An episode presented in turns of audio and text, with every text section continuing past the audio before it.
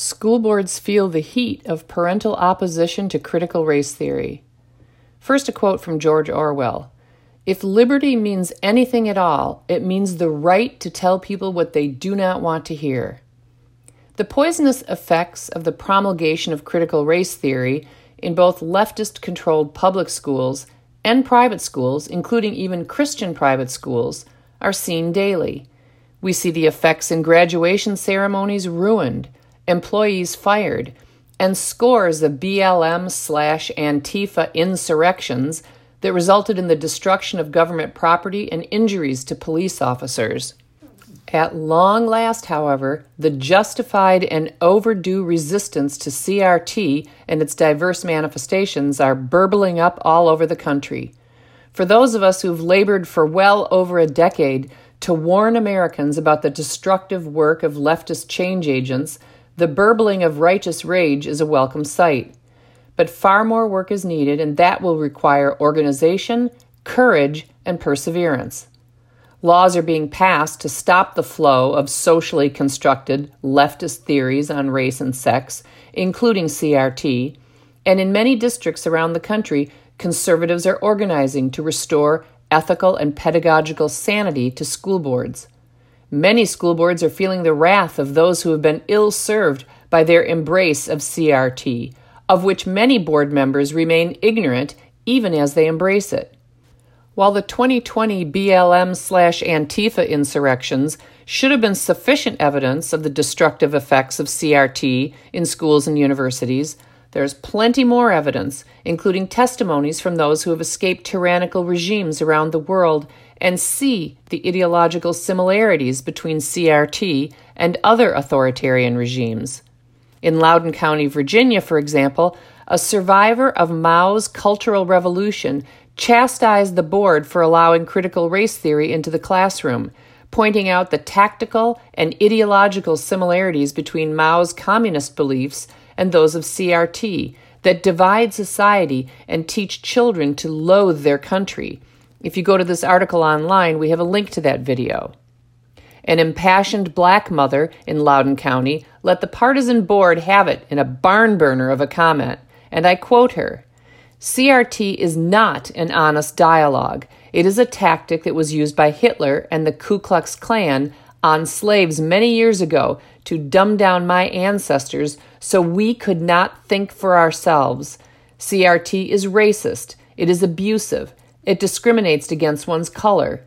Today, we want action and a backbone for what we ask for, which is to ban CRT. We don't want your political advertisement to divide our children or belittle them. Think twice before you indoctrinate with such racist theories. You cannot tell me what is or is not racist. Look at me. I had to come down here today to tell you to your face that we are coming together and we are strong.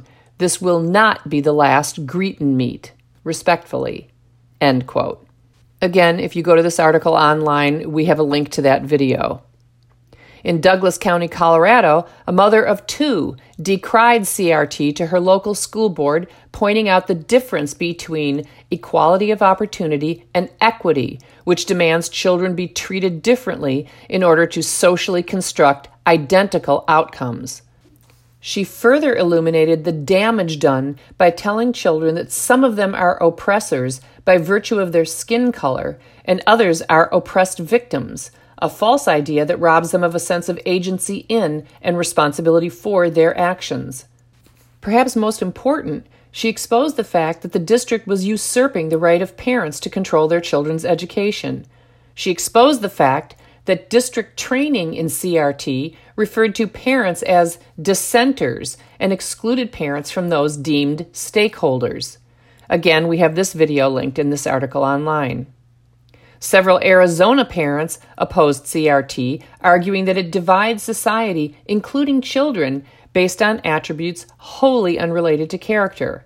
One mother shared the pain of having her children ostracized from former friends because her children, are white and their father a police officer. A father attributed the destructive 2020 riots to the public educational system, inculcating them with divisive identity politics that foster mistrust. And he asserted rightly that while CRT-infused curricula teach children that America is racist and sexist, it is not. A third woman discussed growing up on welfare in Chicago in a situation that no child should experience, but one which reinforced the American idea that from such struggles can come important lessons about overcoming adversity.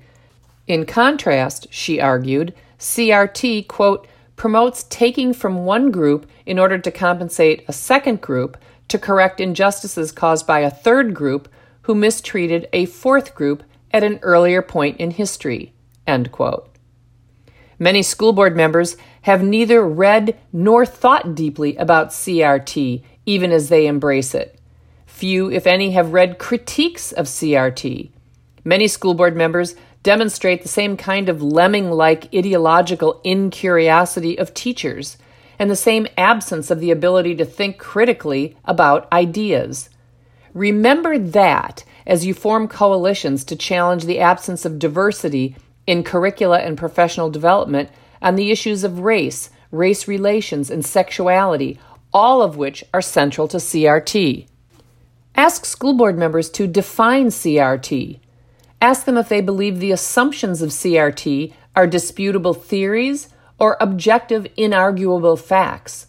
Ask them if when students or staff are taught ideas integral to CRT, they should be taught that these ideas are, in fact, theoretical and disputed.